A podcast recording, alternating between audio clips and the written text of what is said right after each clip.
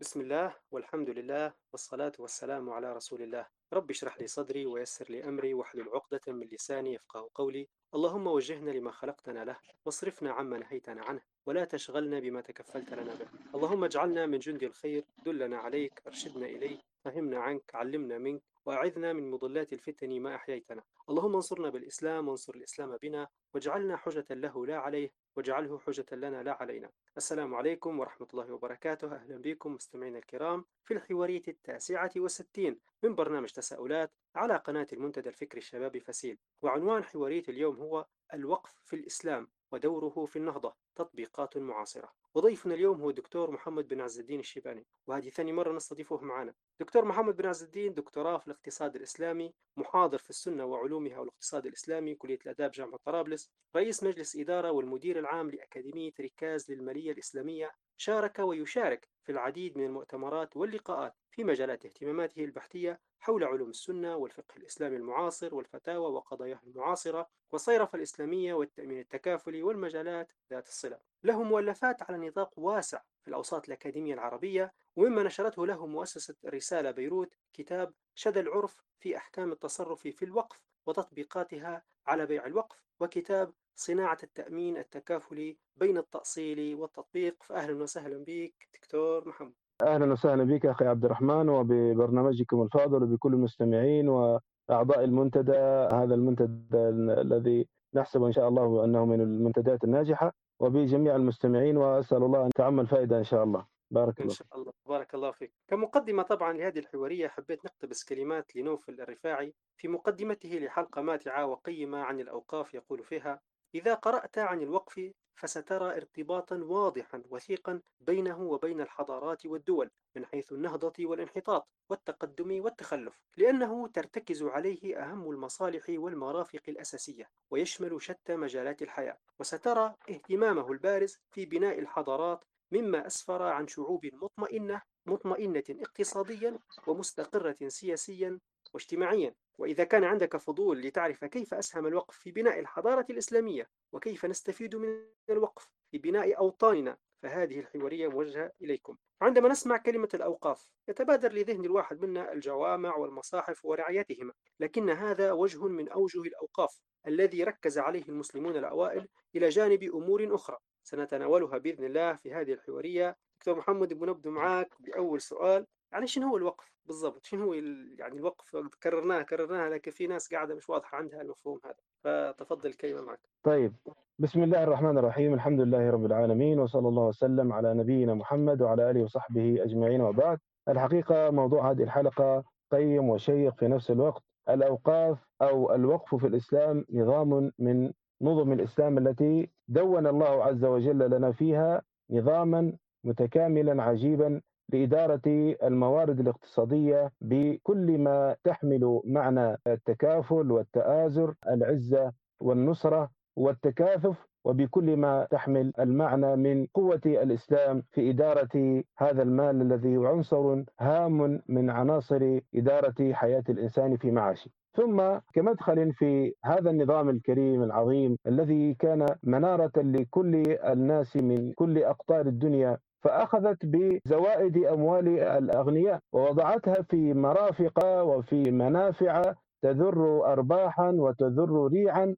يوضع في أيدي المحتاجين منه. فكفلت الكرامة والعزة للفقير بحيث أنه لا يتصدق عليه من جهة شخصية بل يتصدق عليه بل يستحق موردا خاصا به من جهة وقفية توقف لمصارف معينة. ولهذا فإن الوقف في الإسلام يأتي من المعنى اللغوي أو المعنى الذي جاءت منه لغة الوقف. فكانت الأوقاف تمر بمراحل لم تكن بهذا المسمى على سبيل الحصر وأنها تحصر في هذا المسمى بل تسمى في بداية عهد الصحابة الصدقات الموقوفة أو الصدقات المحبسة أو الصدقات الجارية أو الصدقات المستمرة أو أو غيرها من هذه المسميات التي تدل على حبس أصل المال. ثم تطور الأمر فيما بعد بأنه اكتمل أركان هذا الوقف بأنه صار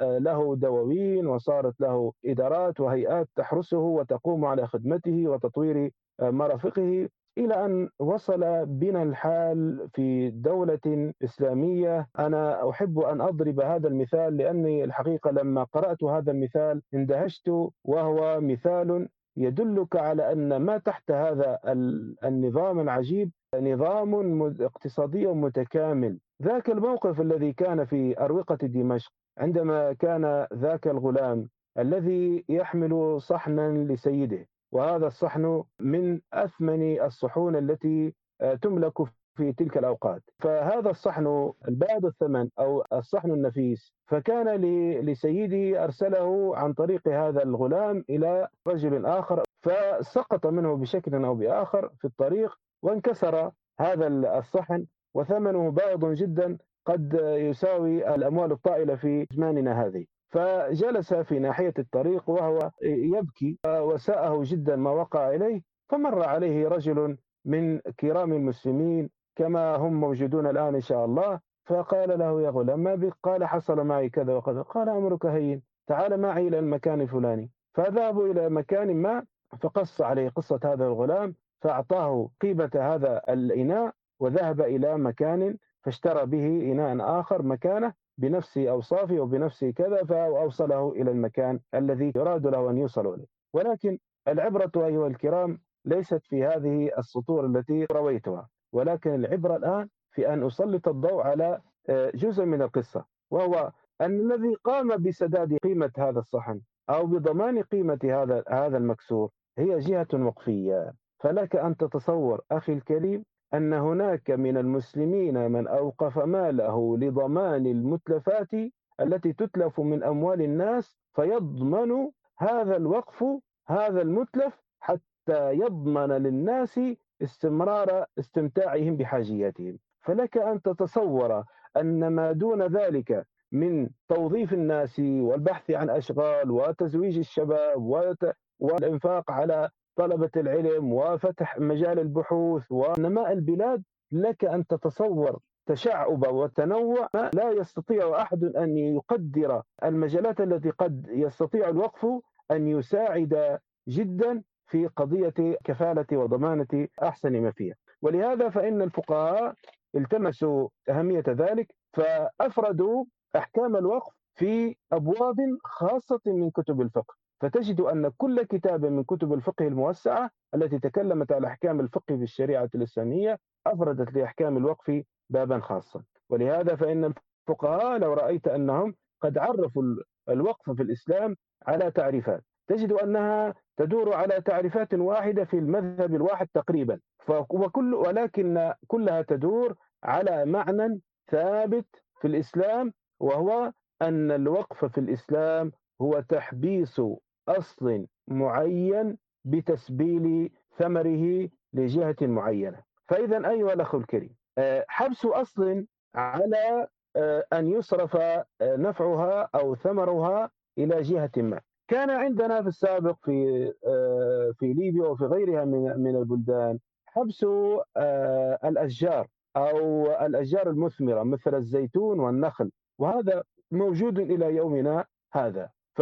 فشخص ما يحبس أو يحبس أو يوقف نخلة من بستانه فيقول هذه النخلة هي وقف لعائلة فلان أو وقف للفقراء والمساكين أو هي ثمرها في سبيل الله أو هو صدقة جارية أو هو كذا وكذا. فتجد أن هذا الوقف يثبت بإثبات عرفي بين الناس أن هذه شجرة لا يستطاع أن وهذا يمر علينا بكثرة في هذه الأيام يسأل الناس شجرة وقف كيف السبيل إلى التصرف في أرضها وهي قد مثلا كبرت في السن أو ماتت أصلا أو اضمحل اضمحل ثمرها. فهذا باختصار ما نستطيع أن نقوله في هذا الباب. والحقيقة هو آه، موضوع متشعب. لعلنا نؤجل بعض آه، الحديث في بعض التفصيلات. في آه، محور آخر لكن باختصار أيها الأخ الكريم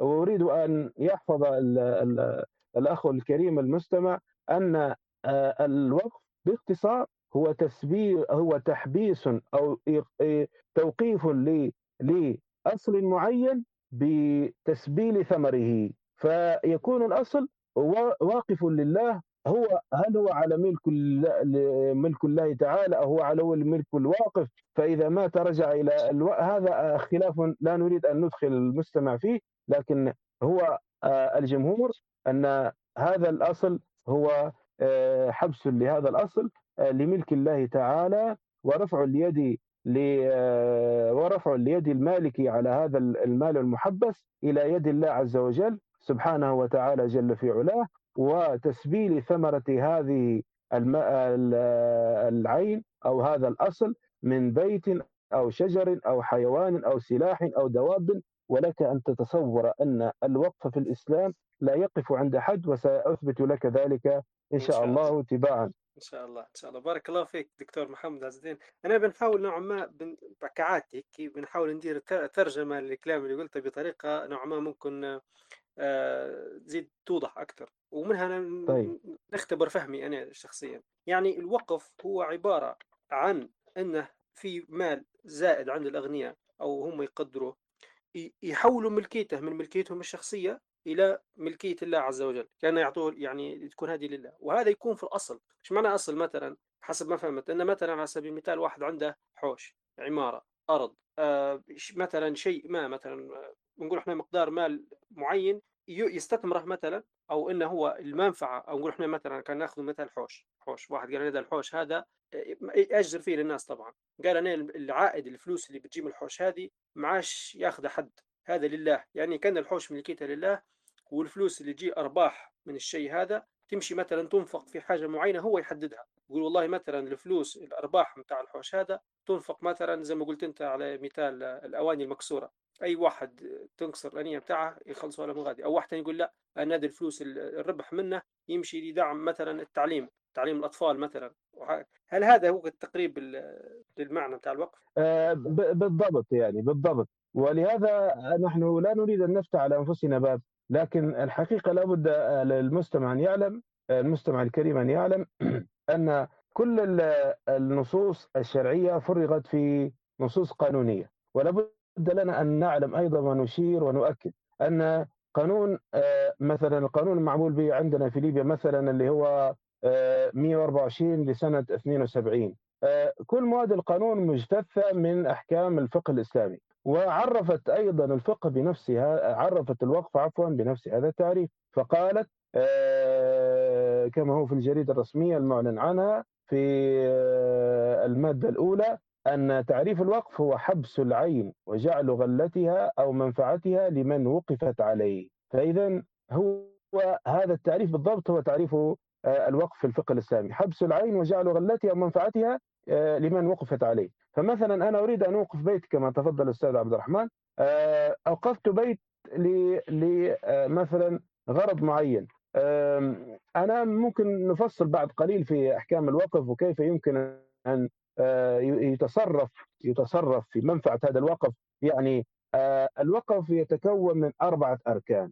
الواقف والموقوف عليه والشيء الموقوف وص- وصيغة الوقف. يعني آه، آه، هذه الأركان الأربعة لابد أن تكتمل في أي صيغة وقفية. فالآن إحنا عندنا مثلا آه، الموقوف عليه آه، يعني هو الشخص أو هي الجهة المستفيدة من غلة الوقف. يعني أنا صرفتها في آه، عامة محتاجين المسلمين أو فقراء المسلمين أو مثلا طلاب العلم أو مثلا آه، عابر السبيل أنتم تعرفون قديما كانت هناك محطات في الطرق كانت آه، تسمى بالأخانة بال آه، بال آه، أظن ما أدري تسمى هكذا. المهم أنها كاستراحات في الطرق كانت بعضها استراحات وقفية فتأتي وتنام وتأكل وتشرب ولا تدفع شيئا أبدا إنما هي وقف لعابر السبيل.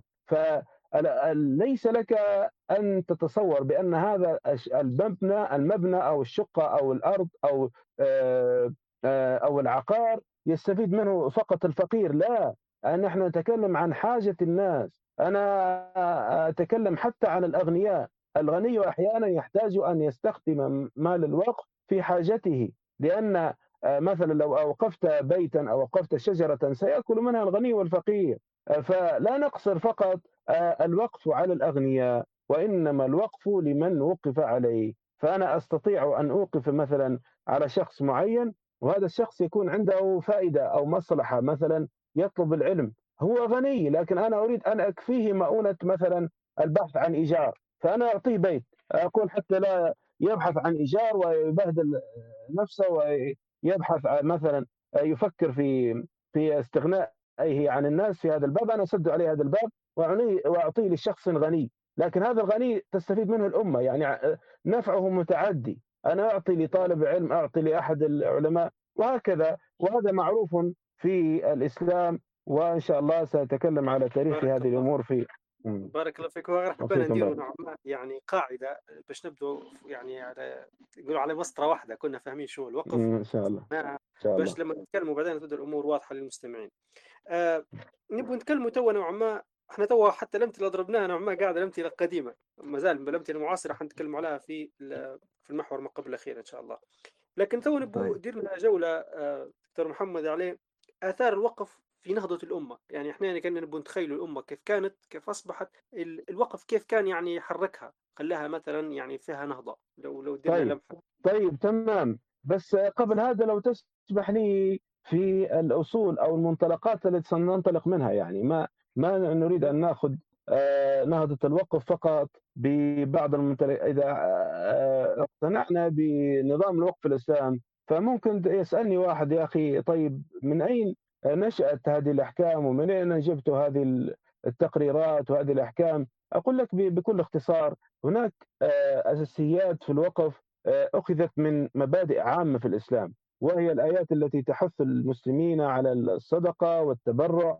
والإنفاق من أموالهم. وهناك أيضا آه، حديث في السنة تحث المسلم على يعني الحرص على الصدقات الجارية أو الصدقات التي يجري أجرها بعد موت الإنسان أو بعد انتهاء فترة أجله. يعني الإنسان أجل مهما عاش سيعيش في أجل معين وينتهي أجله. وهذا الأجل أنت تستطيع أن تستمر الأجور عندك وتحصيل الحسنات حتى بعد أن ينتهي هذا الأجل فهي أمر عظيم لا يستطاع إلا بهذا الطريق. فالمسلمون اكتشفوا هذا الأمر وأسرعوا وتسارعوا. لم يقول جابر رضي الله عنه وأرضاه وعن جميع الصحابة جميعا يقول جابر بن عبد الله صاحب رسول الله صلى الله عليه وسلم ورضي الله عنه وعن أبيه وعن جميع الصحابة الكرام قال ما لم يبقى من أحد من أصحاب النبي صلى الله عليه وسلم إلا وقف أو إلا أوقف أو حبس. يعني هذا الأمر يعني أن الصحابة قد تسارعوا عندما عرفوا آه، ميزة هذا الأمر. تسارع الناس تسابق الناس على هذا الوقف. ولهذا لا يقول لأحد والله نحن الآن في عزوف لأن الأوقاف ضائعة وأموالها مهملة. لا هذا قد يكون فيه ضعف ولكن آه، ليس الضعف من جانب الوقف ولكن ولكن الضعف من جانب من يدير الوقف. ولهذا فإن النبي صلى الله عليه وسلم عندما قال في حديث أبي هريرة رضي الله عنه في صحيح مسلم عندما قال إذا مات إذا مات ابن آدم انقطع عمله إلا من ثلاث قال من صدقة جارية. فهذه أحد الأصناف التي يجري بها العمل الإنسان بعد موته. وأيضا كذلك حديث أبي طلحة ولا نريد أن نطيل في حديث أبي طلحة لكن نريد أن آه، نقف قليلا عند حديث عمر رضي الله عنه وأرضاه آه، وهو حديث صحيح إن شاء الله تعالى أخرجه البخاري ومسلم وهو حديث معروف مشهور ومعمول به وهو أصل هذا الباب. ولهذا سأقرأ لك هذا الحديث أو أسرد لك هذا الحديث أخي أخي الكريم ونبني بعد ذلك كيف كيف كان لهذه الأمة أن تنهض دون أن يكون لها ذلك الأصل القوي المتين الذي ينير لها الطريق ويضيء لها هذا آه، المسار الدائم الحثيث بمشعل من آه، نور آه، أصله ذهب خالص. أصاب عمر رضي الله عنه وأرضاه أمير المؤمنين أرضا بخيبر وكانت خيبر أرض لليهود فلما غزاها النبي صلى الله عليه وسلم لأمر أنه قد خان النبي صلى الله عليه وسلم خان اليهود النبي صلى الله عليه وسلم فنقضوا العهد وحاولوا قتل نبينا وحبيبنا صلى الله عليه وآله وسلم. قال أتى النبي صلى الله عليه وسلم فقال إني يا رسول الله أصبت أرضا بخيبر وهو أصاب كغيره من الناس يعني ليس هو فحسب وإنما أصاب غيره من الناس. قال ما أملك قط أنفس منه مالا فكيف تأمرني؟ فلعل الأخ الكريم يقول لنفسه كيف سيأمر النبي صلى الله عليه وسلم؟ آه، صاحبه وحبيبه وخله وهو من كبار الصحابة وأجلائهم كيف سيمر بهذا المال النفيس؟ ويعلم أنه أشد حالا. قال له إن شئت حبست أصلها وتصدقت بها. إن شئت إن شئت يعني إن أردت إن طابت نفسك لم يأمره أمرا. فأشار عليه قال حبس أصلها أنا أشير عليك فقط حبس أصلها وتصدقت بها. فإشارة النبي صلى الله عليه وسلم أمر عند أصحابه رضي الله عنه وأرضاه. لا يشير النبي صلى الله عليه وسلم بأمر إلا هو الخير والفضل ولا يتأخر عنه الصحابي أبدا ولا يظن ذلك بعمر رضي الله عنه وأرضاه. فتصدق عمر به ألا يباع أصلها. لا يباع أصلها ولا يوهب ولا يورث في الفقراء والقربى والرقاب وفي سبيل الله والضيف. وابن السبيل لا جناح على من وليها أن يأكل منها بالمعروف أو أو يطعم أو قال في رواية ويطعم صديقا غير متمول فيه. هذه يعني آه، آه، الأصول التي ننطلق منها فنحن ننطلق من أرضية صلبة جدا. والأمم لما رأت أن هذا الأمر يصبح فيه الفقير غنيا ويصبح فيه الغني غنيا أكثر فهو أقرب لله عز وجل وهو أعوض مالا في الدين والدنيا والآخرة. فتصدق الناس وتفنن أكثر من تفنن في دراستي وجدولتي آه، وهذا النظام العجيب هي الدولة الأموية. ثم اتسع بعد ذلك في الدولة العباسية ثم اتسع اتسع بعد ذلك في الدول الأخرى حتى وصل إلى مقامات عظمى لا يتصور الإنسان مداها. ولا آه، يعني أخطئ وإن قلت أن كثيرا من مراكز التجارة في بلاد الإسلام الآن الآن إلى الآن إلى وقتنا الذي نتحدث فيه الآن أكثرها ومعظمها أوقاف موقوفة ولكن استغلت بغير الطريقة التي وقفت له. فمثلا لو جئت إلى مكة أو جئت إلى المدينة النبوية المشرفة آه، وإلى آه، مكة المعظمة وإلى مثلا آه، القاهرة أو إلى دمشق أو إلى بلاد الإسلام العراق وغيرها. تجد أن القلب التجاري للبلد أصوله محبسة. يعني تجد أن الناس الذين يستفيدون نحن عندنا في ليبيا مثلا. إذا جئت مثلا لسوق المشير أو سوق الذهب أو سوق الربع أو الرباع نسميه نحن أو السوق القديم تجد أن أنا لما اكتشفت هذه الحقيقة انصدمت ولم يكن ذلك بغريب لكن اكتشفت أن أكثر من 90% أو ما يزيد على 70% تقريبا بالضبط أوقاف محبسة لله تعالى فتحصيل أجرة آه، المنفعة التي آه، الأجرة التي تدفع في آخر شهر تدفع تدفع لناظر الوقف أو لإدارة الوقف أو من يدير تلك الجهات آه، في في في في تلك الدول. ولك أن تتصور أن الدول عندما أخذت بهذا الزمام كم من فقير أو معوز أو مريض أو محتاج اغتنى بهذا الأمر. مثلا نحن نعلم أن بعض الأمراض الآن مثل الأمراض المستعصية علاجها كنسأل الله العافية لنا ولكم جميعا وللمسلمين كأمراض الورم أو أمراض آه، السرطان أو أمراض بعض الأورام التي تكون آه، في الدماء أو في العظام أو في النخاع أو أو أو غيرها وبعض الأمراض التي تفتك بجهاز المناعة وبعض الأمراض التي تفتك بالإنسان فتكا. يحتاج الإنسان فيها إلى مال عظيم. ولكن بعض المستشفيات الآن في في بلاد الإسلام آه، كثير منها آه، محلات موقوفة لله تعالى. يعني يأتي المريض ويستشفي فيها ويقال له اذهب مباركا لا غبار عليك وإنما تدعو لمن أوقف لهذا المال. وقد نستطيع الآن أن نتصور أن مؤسسات جماعية جمعت من أموال الناس تكون فيها أموال مختلطة من أموال الناس وهي مؤسسات ضخمة تقام وتشيد بناطحات سحاب. الآن في مكة وفي المدينة الكثير من الأبراج التي تشاهدونها أموال محبسة موقوفة. طيب كيف قامت؟ قامت على أموال وقف. طبعا كثير من أموال مثلا الواقفين أوقفت في بلاد أفريقيا مثلا المسلمة وأوقفت في بلاد شرق آسيا. فأنا كنت في البوسنة من شهرين تقريبا ورأيت أن أوقاف المسلمين وصلت إلى شواهق شواهق أعالي جبال البوسنة في أدغال أدغال غابات البوسنة. تجد أنه مكان يعني صراحة آه، مليء بالسكان. تجد أن هناك واقف من بلاد إسلامية أوقف هذا البئر أو أوقف هذا المشرب أو أوقف هذا المنبع من المياه أو أوقف هذا المسجد أو هذا المكان لعابر السبيل وللمصلي ولطالب العلم ولغيرها من من هذه الأمور. ولهذا فإن لو تصورنا أن هذا الباب من أبواب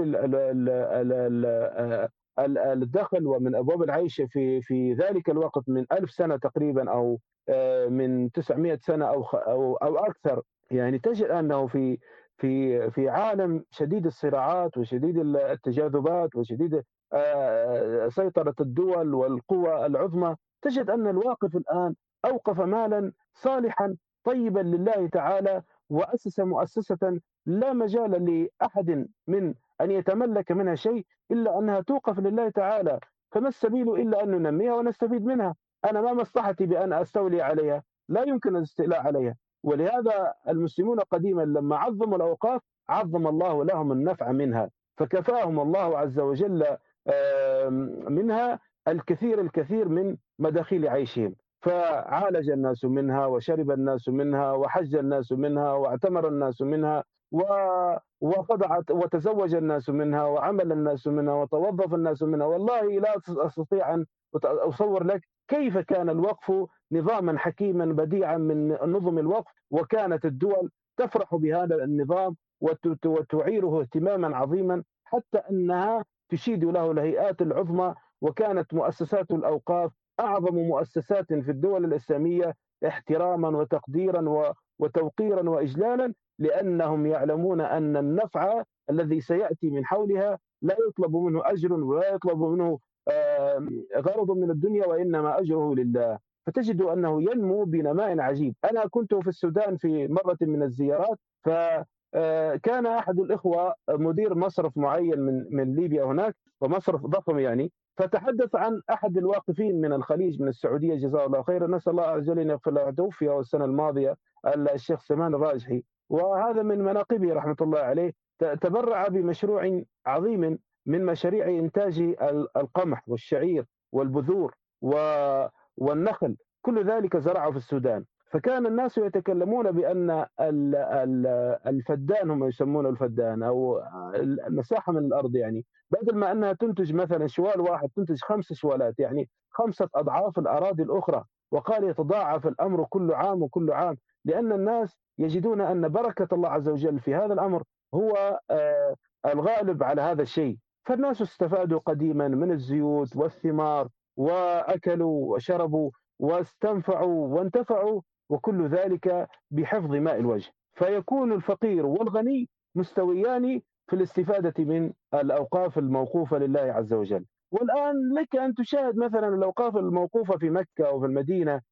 ظاهر للجميع أن هذه الأوقاف يستفيد منها الجميع ويأكل منها الجميع. لا فرق بين الغني والفقير. فيحفظ الغني ما وجهه آه، يحفظ الفقير ما وجهه ويحفظ الغني نفسه من من آه، التقتير ومن الشح ويطهر نفسه وماله فيكسب الغني ويكسب الفقير ويكسب المجتمع بأن آه، يجد مصرفا عظيما. فإذا كان الأمر كذلك فلما لا تكون أحد أسباب النهضة في الدول الإسلامية لما لما؟ ما يكون لك شك أخي الكريم أنها ستكون في مقدم مقدم مقدم أساس أساس الدخول والاستثمار في بلاد الإسلام لأن المؤسسة الوقفية الآن صرف عنها مثلا آه، مليون دينار أو مليون درهم. تجد أن العام القادم نمت هذه الملايين إلى ملايين واستفاد الناس منها بأضعاف أضعاف ما يستفاد من غيرها من أمور شخصية. فالحقيقة الوقف في الأندلس الوقف في الأندلس شيء شيء عجاب. يعني إذا رأيت المؤسسات الوقفية في الأندلس قرطبة وما أدراك ما قرطبة غرناطة وما أدراك ما غرناطة وتلك القصور وتلك المساجد وتلك المساقي وتلك آه، المجاري وتلك وتلك آه، يعني الأراضي والمزارع كل ذلك كان لصالح نماء الدول واهتمامها بشؤون أخرى تنمي أكثر من آه، احتياجات الناس وتعليمهم وصحتهم فتجد أن الدول الإسلامية عندما كان الوقف مزدهرا كانت تتفوق على دول أوروبا فلم تكن تفوقت فحسب بل بثت الحضارات آه، حضاراتها إلى بقية دول العالم. فلم نكن في المقدمة فقط ولكن كنا ننظر لغيرنا حتى تتأسس الدول على أساس اقتصادي صحيح. فمؤسسات الدولة تأخذ وضعها ومؤسسات الأفراد على سبيل الأوقاف التي هي محبسة لله تعالى تأخذ وضعها والفقير يأخذ وضعه ولا هناك شخص يحتاج إلى شيء إلا ويجد له مصرفا من مصارف الأشياء التي يأخذها وهو عزيز النفس ولا مجال لأحد أن يفوق أن يضع يده على يده. بل يد الآخذ نفس يد العاطي وإنما المعطي الذي أعطى المال هو الله عز وجل وهي ذهيبة لله عز وجل ومصرفها لله عز وجل. فلهذا الله عز وجل سيبارك مشروع يده في يده. وكانت الحقيقة تعرف بالنماء والبركة والخير والعطاء ولا زالت إن شاء الله بلاد الإسلام في خير. فنحن نريد أن مثل هذه الأمور تفتح لنا مجالات والحمد لله الآن مجالات حديثة ونستطيع أن ندخلها في كثير من الأمور الحديثة نعم. معلش أنا أخذت منك حديثة. نعم. لا لا بالعكس أنا مستمتع. آه، آه،. هو إحنا كنا على أساس نبغى نتكلموا على ال- النهضة القديمة لك ما شاء الله قدرت لنا تطوافه عابرة للزمان والمكان فبارك الله فيك جزاك الله آه. كل خير. طيب. آه، هو آه، تعليق بس بسيط وحننتقل اللي بعدها آه، تفكرت آه، في أحد المحاضرات للمهندس أيمن عبد الرحيم فك الله أسره تكلم على موضوع الوقف وربطه بموضوع شعب الإيمان. يقول إن هو قبلها تكلم قال إن المجتمعات والأمم عادة يكون عندها مثلا آه، هم حاجتين عندك السلطة السياسية ونحن الجهة الحاكمة الإمارة الأمير ولا اللي هو كذا وعندك المجتمع ففي الحكم وفي المجتمع. يقول لك مرات تكون الدولة بشكل كامل يعني كحكومة وكمجتمع ضعيفة. لما يكون مثلا شنو المجتمع ضعيف والحكومة ضعيفة. لكن مرات يكون في اختلاف يكون المجتمع قوي الحكومة ضعيفة مرات عادي. تكون قوية تكون ضعيفة ما يأثرش هلبة لكن لما يكون المجتمع هو القوي هي الدولة تقوى. ومن أمارات قوة المجتمع هي وجود الحاجات هذه اللي كنا نحكوا فيها. اللي نقول إحنا الأوقاف أو ما يسمى حاليا بمنظمات المجتمع المدني اللي هي تسد حاجات الناس اللي موجودة.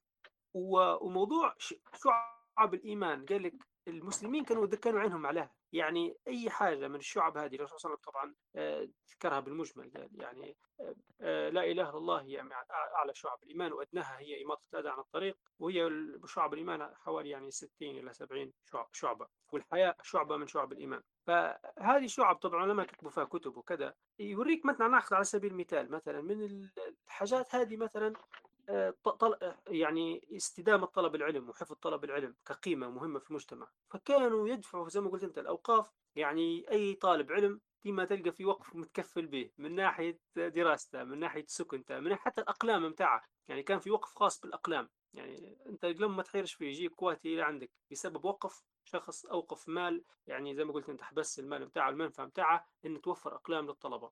فلهذا فعلا ازدهرت الحضارة الإسلامية وصارت في النقلة العلمية والترجمة وغيرها لأن كان في دعم مالي للموضوع هذا. فأنا غير حبيت نذكر ال- النقطة هذه حبيت ب- ممكن تعلق عليها لو حاب وبعدها ممكن نتكلموا على موضوع كيف إحنا نجددوا مفهوم الوقف والتطبيقات متاعها إن شاء الله. آه، ما شاء الله. الحقيقة هذا مدخل عجيب وأنا آه، كنت قفزت يعني قفزة في البداية في حديث في سرد حديث أبي طلحة وقصته مع بئره الذي هو بئر حاء. الآن تجدون مكانه في آخر الحرم دخل في الحرم الآن في آه، باب المجيد في آه، قبل آه، خروجك من الباب في خلف القبلة تجد مكانا عليه ثلاثة دوائر بالرخام هكذا.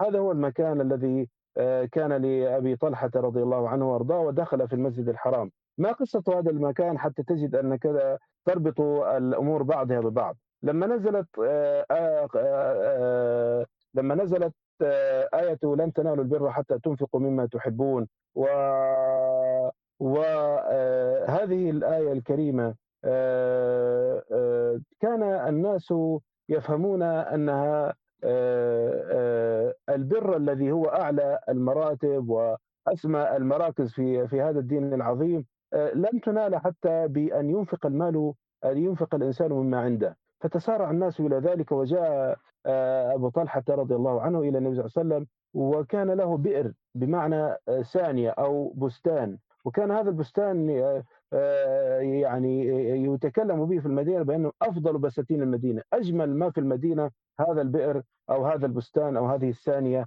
التي كانت تشمل بئرا وتسمى به بئر حاء. فكان النبي صلى الله عليه وسلم يدخل يدخل هذه هذا البستان ويشرب من مائها. فجاء إلى النبي صلى الله عليه وسلم قال إن أنفس واحب مالي إلي هي بئر حاء وأني أريدها صدقة أرجو برها وذكرها عند الله عز وجل فضعها حيث أراك الله. يعني جاء إلى إلى النبي صلى الله عليه وسلم لم يستشره ماذا يصنع بها؟ قال ضعه. يعني اصنع به ما شئت فأنا جعلته لله أنت تجعله في ما شئت من مصارف. فهذا موضع الشاهد فقال رسولنا الكريم النبي الأمين المعلم المربي صلى الله عليه وآله وسلم وبأبي وأمي كان يحث الناس وصحابته على ما يصلح حالهم في شأن دينهم ودنياهم. قال بخ بخ ذلك مال رابح. فلما أربح الله عز وجل مال هذا الرجل فقال أجعله في القرابة وذوي القربى ويعني جعله آه، أبو طلحة في قرابتي. وليس هذا آه، يعني ما ما ما يعني ما موضع الشاهد وإنما موضع الشاهد في أن النبي صلى الله عليه وسلم آه، جعله من الأموال الرابحة التي لا تخرج من آه، من جيب صاحبها إلا ويحصل بها النماء والبركة والبر والخير وزيادة الإيمان فيحصل النفع على الأمة ويبارك الله عز وجل في أموالها ونفعها. ولهذا ما رأينا عظم خير آه، أموال هذه الأوقاف إلا بعدما رأينا بركة نفعها. فنحن كنا في مرحلة ما من مراحل الطلب نأخذ من أموال الأوقاف فيأتينا شخص ويقول هذا مالكم ولا يتصدق به أحد عليكم ولكنه حقكم. فيجد الآخذ نفسه أنه قد انطبقت عليه الشروط واستوفت فيه الشروط أنه يأخذه بعزة نفس. فلا لا يجد غضاضة في أخذ المال لأنه مال موقوف فليس هو صدقة علي. وإنما هو صدقة محبسة لله مسبلة يأكل منها الغني والفقير. فلا تجد غضاضة في أن تأخذ منها شيئا أو تأكل منها شيئا فتجد في نفسك اطمئنانا وعزة وكرامة في هذا المال. ويجد المتاجر مع الله عز وجل أن تجارته قد ربحت. فلما دعا النبي صلى الله عليه وسلم ووصف هذا المال بأنه مال رابح ليس هو بالذي يتكلم عنوة ولكنه يتكلم من وحي أوحى الله عز وجل به إليه فهو مال رابح مثمر نافع للشخص ولأمته وللمتصدق عليهم. فهو باب عظيم آه، دخل منه الإسلام إلى أوسع أبواب الحضارات العالمية في الدنيا فكتب الله عز وجل لهم النهضة والازدهار باطمئنانهم على حاجياتهم واستقرار علمائهم وعملائهم وعمالهم فكل آه، إنسان يعمل آه، في الطرقات وفي إنشاء الطرق والكباري والأنفاق والجسور يجد أن حاجته قد كفلت من آه، جهة تكفل هذه الحاجة بعزة وكرامة. بارك الله فيك جزاك الله كل خير. دكتور تو لو ممكن نتكلموا عليه يعني تو تطبيق عصري واقعي الآن. إحنا تو نتكلم عن تطبيقات حديثة تمام كويس. مستجدة والأفكار اللي ممكن تندار يعني في الموضوع هذا. شنو والله والله ما ما شاء الله هذا محور لطيف وجيد الحقيقة. أولا إحنا آه، لا نسبح في بحر آه، غير منضبط. نحن نسبح في بحر منضبط. يعني القاعدة الكبيرة في هذا الباب التي انطلق منها هذا الفن وهي أن الفقهاء يقولون أن أحكام الأوقاف اجتهادية ما معنى اجتهادية؟ يعني أنها مؤصلة بأصول ولكن هذه الأصول حددت بعض آه، ضوابط هذا هذا النظام وتركت الباب مفتوحا للكثير الكثير من تفريعات وتشريعات هذا هذا النظام ولهذا فإن فإنك تجد أن الأوقاف قد توسعت من من عهد إلى عهد مثلا في عهد الدولة التركية آه، اتسعت الأوقاف جدا جدا حتى أننا نجد أن تركيا الآن من الدول القوية في الأوقاف. ليست هي بولادة اللحظة وإنما هي قديمة من قدم آه، الدولة العثمانية. كانت الدولة العثمانية من أقوى وآخر الدول وأعظم آه، الدول المعاصرة التي عاصرناها حديثا يعني من 200 سنة تقريبا أو أكثر. وكانت هذه الدولة تطورت جدا في إدارة الأوقاف. ولكن الوضع الآن هل يتناسب مع الوضع السابق؟ قد نأخذ بعض الأحكام ونستفيد منها، مثال آه، مسألة وقف الأموال، فنحن هل نستطيع أن نؤسس مؤسسة مالية؟ آه، بمعنى أننا ننشئ مؤسسة وقفية مبنية على المشاركة بين مجموعة من الواقفين، وهذا سيكون أعظم طبعا في النفع، يعني كلما زاد راس المال في الوقف كلما ازداد النفع وزاد الاستثمار وزاد الاقتصاد، طيب لو توقعنا أن شخص ما عنده ألف دينار وشخص آخر عنده ألف وهكذا وهكذا وهكذا فجمعنا نحن ألف شخص وأراد كل آه، هؤلاء من الألف أن يتصدق بصدقة جارية مقدارها ألف دينار. فنقول لهم هل تستطيعون أن توقفون أموالكم في مؤسسة كبيرة تجمع هذه الآلاف منكم فنجمع ألف ألف يعني مليون ونعمل به مشروعا اقتصاديا ضخما يدر النفع والريع وينفع الناس في باب معين أو لا فنقول نحن الآن بين خيرين وسنختار أحدهما وننطلق منه إن شاء الله تعالى. اولا الخيار الأول أن أحكام الوقف ليست توقيفية بمعنى أنها انضبطت بضوابط معينة وهذه الضوابط اندرج تحتها الكثير من الاجتهادات والتفصيلات والتفريعات. فكون أن العلماء قديما اختلفوا في وقف الأموال العلماء حديثا رأوا أن وقف الأموال القول الصحيح فيه أنها جائزة. وهذا ما رأت المجامع الفقهية والهيئات الكبرى من الفتوى. لما؟ لأنك إذا اوقفت مالا ليس كمن أوقف فرسا. فمثلا لما تكلم الناس في خالد بن الوليد رضي الله عنه وأرضاه ونسأل الله عز وجل أن يحشرنا معه ومع بقية الصحابة الكرام تكلموا في عبادة خالد وتقالوها. فقال لهم النبي صلى الله عليه وسلم دعوا خالدا فإنه أوقف ادرعه وأفرسه بسبيل الله. يعني خالد رضي الله عنه وأرضاه لم يؤتي الله عز وجل فقها واسعا وعلما غزيرا. وعبادة كثيرة وإنما أتاه الله عز وجل قوة في بدن وحنكة في قتال فأوقف أدرعه وأفرسه بسبيل الله. يعني ما وجد شيئا يوقفه في سبيل الله إلا تلك الأفرس وتلك الأدرع فأوقفها أوقفها في سبيل الله. طيب هذا الفرس آه، عين. توقف في سبيل الله يعني في الجهاد وفي القتال والدفاع عن المسلمين وهكذا وهكذا والدرع كذلك والسيف وكذلك أمور التي تستخدم في الحروب وغيرها وغيرها من الأمور. لكن كلها أعيان. يعني يأتي وقت معين وتنتهي. بمعنى أننا نريد أن نطمئن أن هذا الوقت يستمر لبرهة من الزمن ليست بالقصيرة. فقال العلماء أن الأموال آه، لا يجوز وقفها. طيب لما؟ قال لأنه لا يستفاد منها إلا بإهلاكها ولا يمكن إيقاف آه، المهلكات. يعني نستطيع أن نوقف حبل آه، في بئر يسقي الناس به. وقف لله تعالى. أو دلو أو مطور أو مثلا ماكينة آه، زراعة أو حرث أو أي شيء نستطيع أن نوقفه. لكن المال كيف نوقفه طيب إذا وقفت المال هو آه، ما ما يوقف المال إلا الاستغلال. وإذا استغليت المال هلكت المال انتهى انقرض. فقالوا أن أن المال يولد مالا. وهذا يتصور في وقتنا الحالي الآن بالمؤسسات أو النظم المعروفة الآن. مثلا بعض المؤسسات المالية الآن تستثمر آه، بعض الأموال بأموال مجمعة فتسمى أموال المساهمين. يأتي هؤلاء هؤلاء آه، المساهمون ويجمعون من من كل أحد منهم مبلغا معينا ويضعونه في مؤسسة ما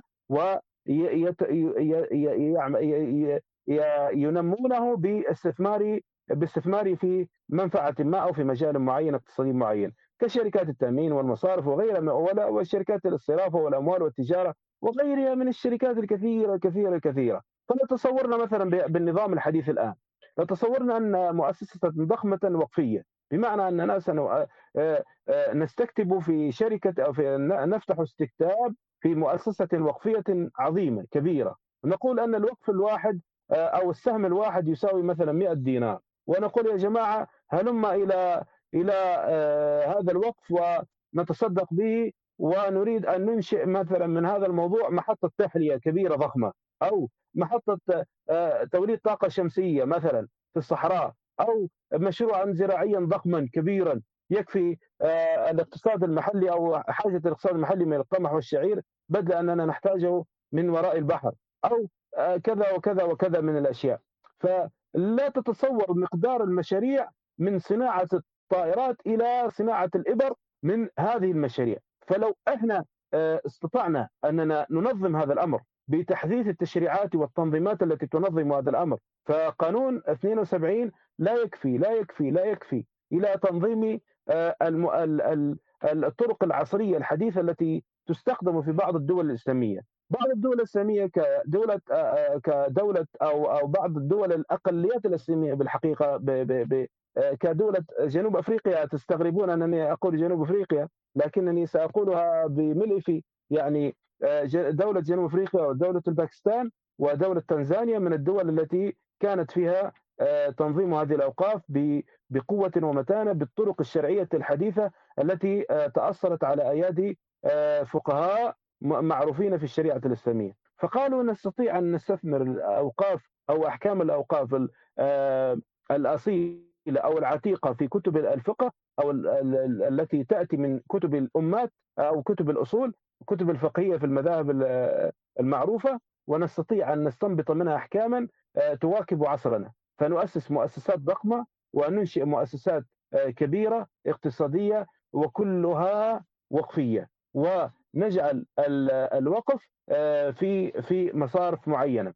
أنا عندما أتكلم عن الوقف ممكن استسمحك أخي عبد الرحمن. لا أريد من الأخ الكريم أنني يفكر أنني سأستغني عن كل مالي. أحيانا نقول لبعض الإخوة في المؤسسات المالية الآن في الشركات والمصانع نقول لهم نريد منكم شهرا واحدا في السنة أو 5% من الأرباح أو نريد منكم أن تؤسسوا مؤسسة وقفية من بجزء من أرباح الشركة بكل عام. فمثلا أنا أقول لك مثلا مدخولي في العام مليون دينار وكل سنة سأوقف 10000 دينار ومؤسسة أخرى 10000 دينار ومؤسسة أخرى 10000 دينار فجمعت 100000 دينار. في كل شهر عندي 100000 دينار. ممكن أؤسس به مؤسسة أخرى برأس مال آه، وقفي وأسس به مؤسسة أخرى ب 100000 دينار وهذه ال 100000 تدر علي أرباحا حتى تأتي العشرة ألاف الأخرى تجد لها مكانا ومتسعا في آه، سد مسد هذا هذا المكان.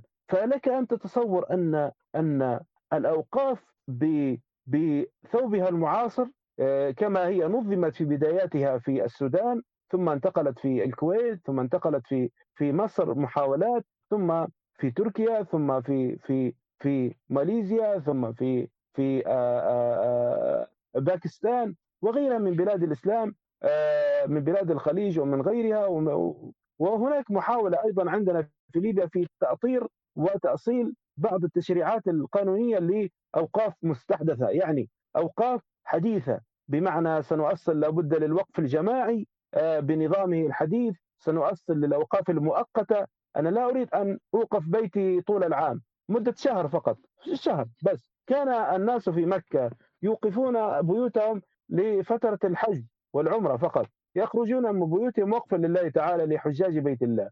فهذا العلماء قالوا اسمه وقفا آه، آه، مؤقتا. والمالكية يقولون في تعريفهم للوقف أن يكون على وجه التأبيد بمعنى أن يكون آه، لله تعالى على الأبد. يعني خلاص تخرج أنت من ملكية هذا الوقف. لكن الأوقاف المؤقتة التي نقول فيها أن أستطيع أن أوقف ساعة من وقتي في العام أو في الشهر أو في اليوم أو أوقف مثلا علمي أو جهدي أو آه، سيارتي أو بيتي آه، هاتفي أو أوقفوا لله تعالى لمدة ما. فهذه من الأوقاف آه، من الأحكام الفقهية الجميلة التي يمكن أن نستفيد منها ونفهم الناس أن الوقف لا يقتضي أنك تتنازل عن كل ما لديك بل بالعكس بل قد تنتفع به وينتفع به الوقف معك. فلا شك أن الواقف يستطيع أن ينتفع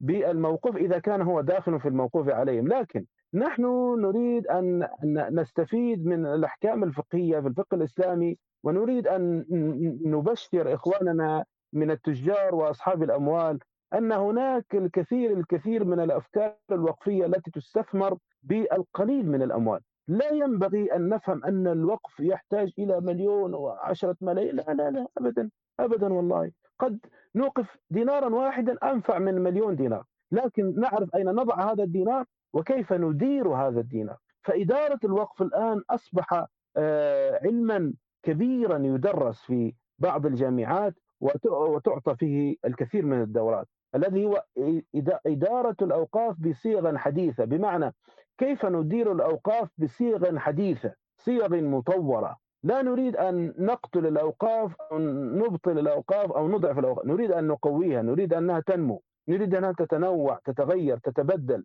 آه، لا نريد أن الناس يفهمون أن الوقف مقبرة وجبانة وكتاب ومسجد لا. نريد أن الناس يفهمون أن الوقف آه، أن أن الوقف حياة ونماء وهو الشريان الذي يصل به النماء إلى كل كل مجالات الحياة. فلا يصعب شيء أن تجد له مخرجا ومسلكا من آه، من الصيغ الإسلامية العتيقة. الأصيلة الكريمة الشريفة إلى أن تستثمرها في إنشاء صيغ حديثة. وكل من تكلم على إدارة الوقف بصيغ حديثة فإنما هو يتكلم على انعكاس طبيعي لأحكام قديمة حديثة. ولا آه، نقول أنها مجردة عن آه، الشريعة بل بالعكس بل الاجتهاد في الوقف هو الباب الذي فتح لنا آه، تنوع وصور إدارة هذه الأوقاف فنستطيع أن نؤسس المؤسسات المالية الوقفية ونستطيع أن ننشئ المؤسسات التي تكون بالجهد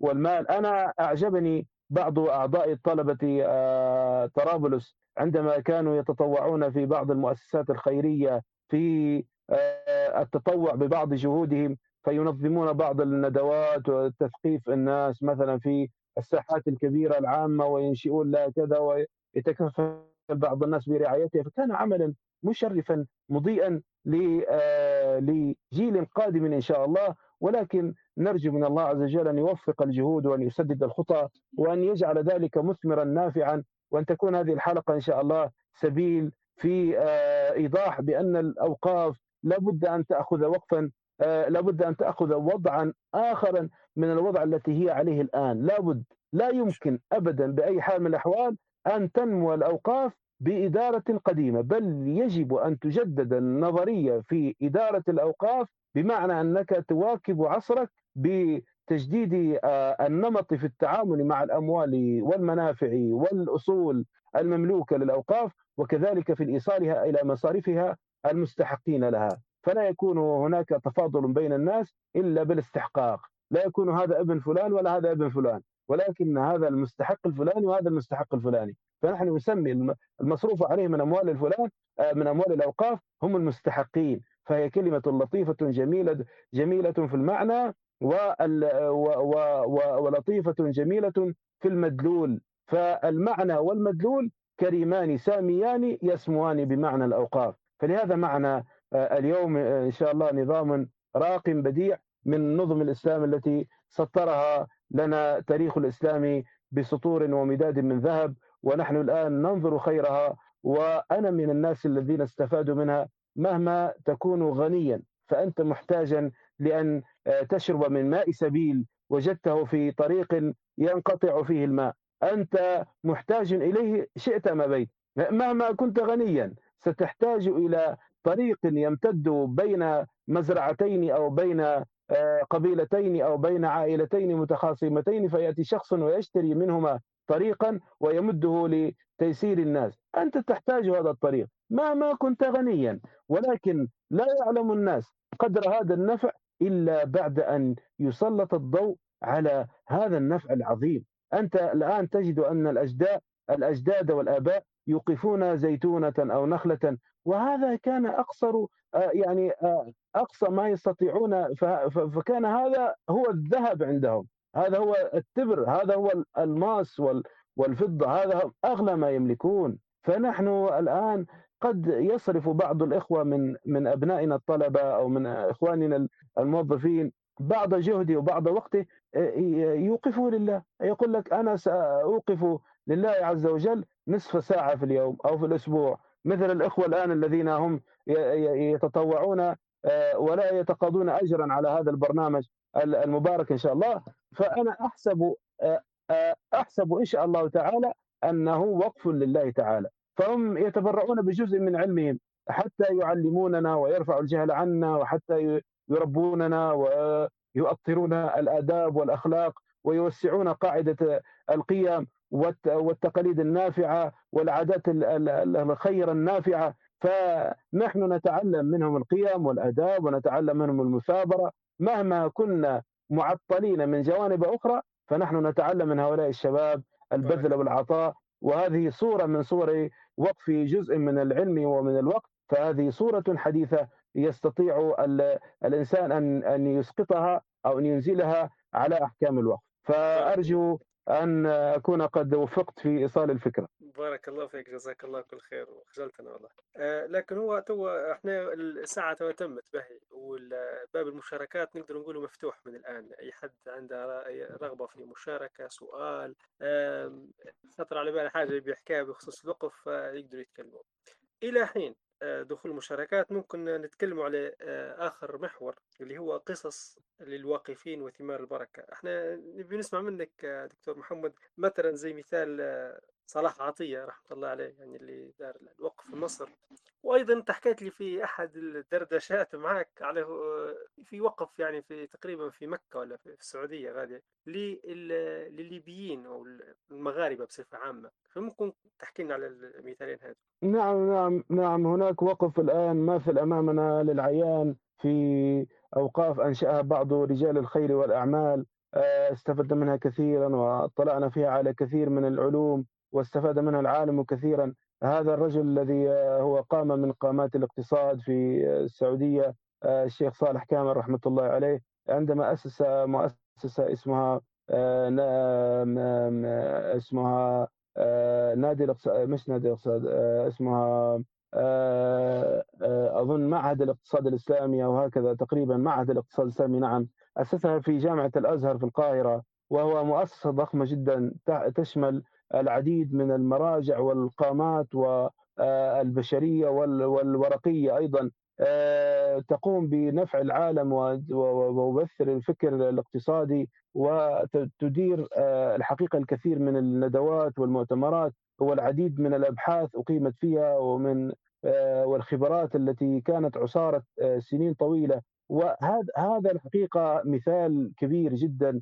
الآن أنت تدخل إلى جامعة القاهرة وتجد أن معهد الاقتصاد الإسلامي آه، الذي هو يدرس في عفوا ليست جامعة القاهرة أنا اخطات جامعة الأزهر الشريف. آه، أكبر مؤسسة للاقتصاد الإسلامي وخدمته ومن من الأقدمين الذين أنشأوا بنك البركة وكانت لهم آه، جهود جبارة في إنشاء بنك فيصل الإسلامي والشركات التكافلية الإسلامية وفي بدايات بدايات بدايات القرن من أربعة عقود يعني من أكثر من خمسين سنة تقريبا آه، وهم يقومون على خدمة هذا المجال حتى أنشئ من 20 سنة تقريبا من عقدين من الزمان أو 30 سنة هذا المركز الكبير الذي هو وقف لله تعالى. أيضا بعض الأوقاف التي ذكرها الأخ عبد الرحمن آه، كنا آه، أنا كنت مقيما في المدينة النبوية فكنت على يعني وقفت على الكثير من المشاهد التي آه، تعجبت الحقيقة من وجودها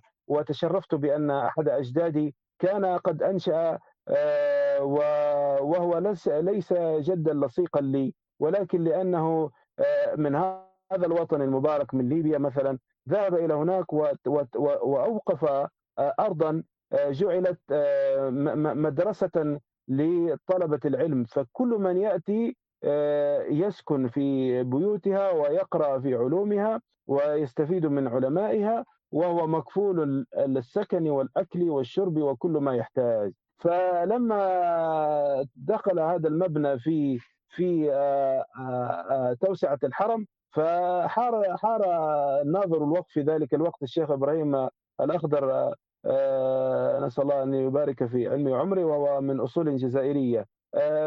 وهذا ال ال ال تلك الأوقاف كانت تسمى بأوقاف المغاربة. فأوقاف المغاربة مشهورة في في المقدس ومشهورة في المدينة ومكة. فكان العالم الإسلامي لا يعرف إلا بمسقط رأسه فقط. لا يعرف لا بجنسية ولا بدولة ولا بجواز سفر ولا بهوية. يعرف من أين أنت؟ من بلدة كذا فأنت مغاربي أنت مشارقي أنت من من بلاد ما وراء النهر. فلما يأتي المغاربة ويوقفون يوقفون وقفا فالآن هناك قرى كبيرة في في بيت المقدس. نسأل الله عز وجل أن يفكها من من أسر المحتل وأن يردها لنا ردا جميلا ويوفقنا إلى صلاة فيها قبل الممات. فكان كان لا زال إلى الآن الذي هو فيه حائط المبكى والذي فيه الكثير من آه، آه، القيم الإسلامية والمعاني الأثرية التي تدلنا على عظم هذا الدين. وهو باب المغاربة. فتجد أن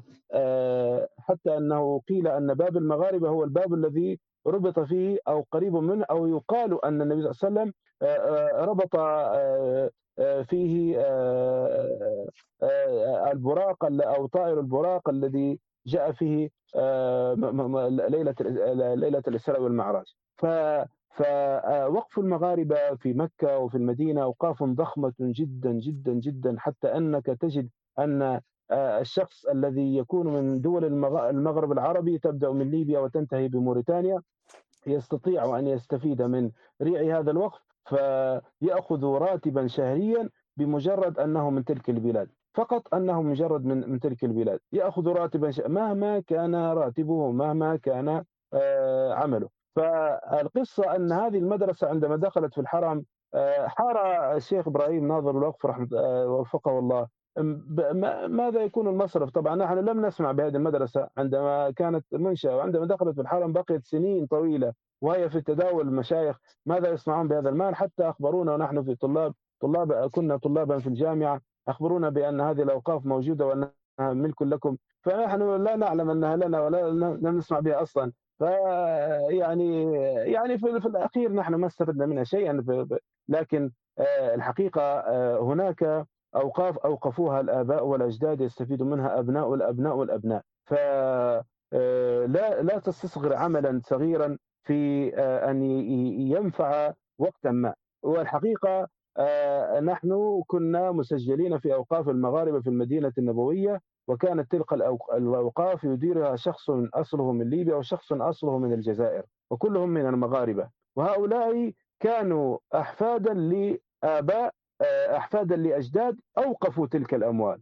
فتناولوا أو تناوبوا النظارة حتى وصلت إليهم الآن هم طبعا طبعا الآن آه، أخذوا جنسية البلد الذي هم يقيمون فيها لكن بأصولهم وبأسمائهم وبصفاتهم وبقبائلهم معروفة هم من أصول الواقفين، فانظر كيف كان الوقف سببا في إعاشة وإغاثة والإحسان والإرفاق بهؤلاء الناس جميعا، وكيف كان الناس قديما عندما يأتون إلى الحج أو إلى العمرة أو إلى زيارة بيت المقدس أو إلى غيرها من الأماكن الطاهرة أو إلى زيارة مكان ما في في القاهرة أو في دمشق أو في بلاد الله الإسلام عامة أو في بلاد الله عامة.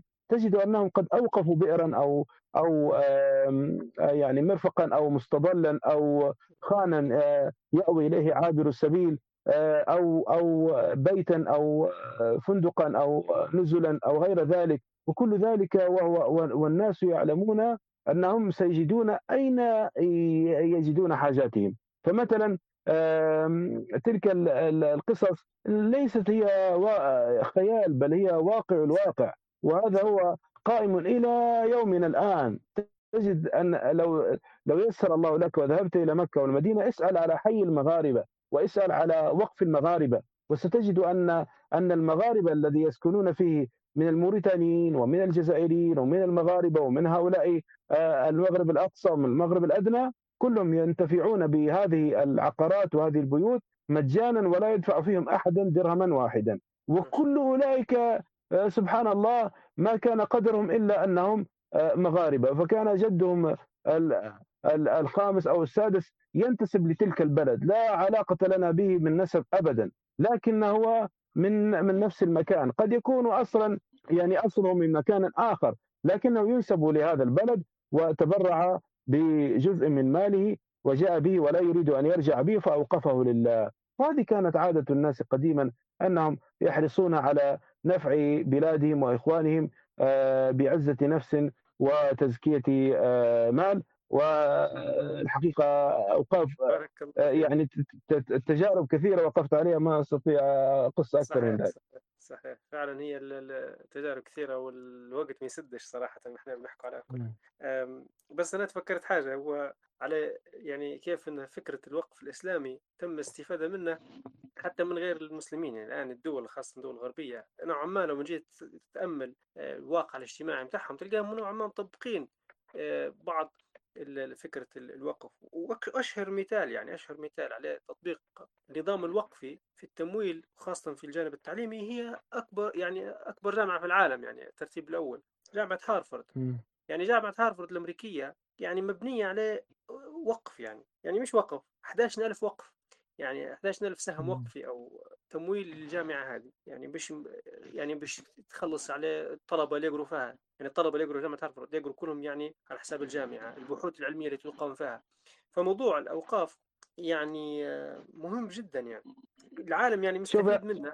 آه، وإحنا آه، جامعاتنا قاعدة ش- تعتمد على التمويل الحكومي. لهذا هي قاعدة لا ضعيفة. لا لا أنا أنا أنا أطمنك يعني إن ليست كل جامعاتنا لكن الحقيقة صحيح ما قلت يعني واقع. نحن لا ننكر الواقع. لكن إذا أردت الحقيقة التي يجب أن يعترف بها الغرب قبل قبلنا نحن أنهم أخذوا إدارة الأوقاف من أوقاف الأندلس. فلم يعرفوا هم هذه الطريقة ويثبت بعض المؤرخين من من الذين كتبوا في التاريخ الإسلامي وفي التاريخ الإسلامي كما هو صحيح بهمز الألف آه، ان ان أن آه، الغرب ما طوروا فكرة إدارة هذه المؤسسات الخيرية وهذه الأموال الخيرية والصدقات العامة التي تدار في مشاريع استثمارية إلا بعدما استفادوا من تجربة المسلمين في الأندلس. فعندما اختلط آه، وتعلمون أن أكثر آه، سكان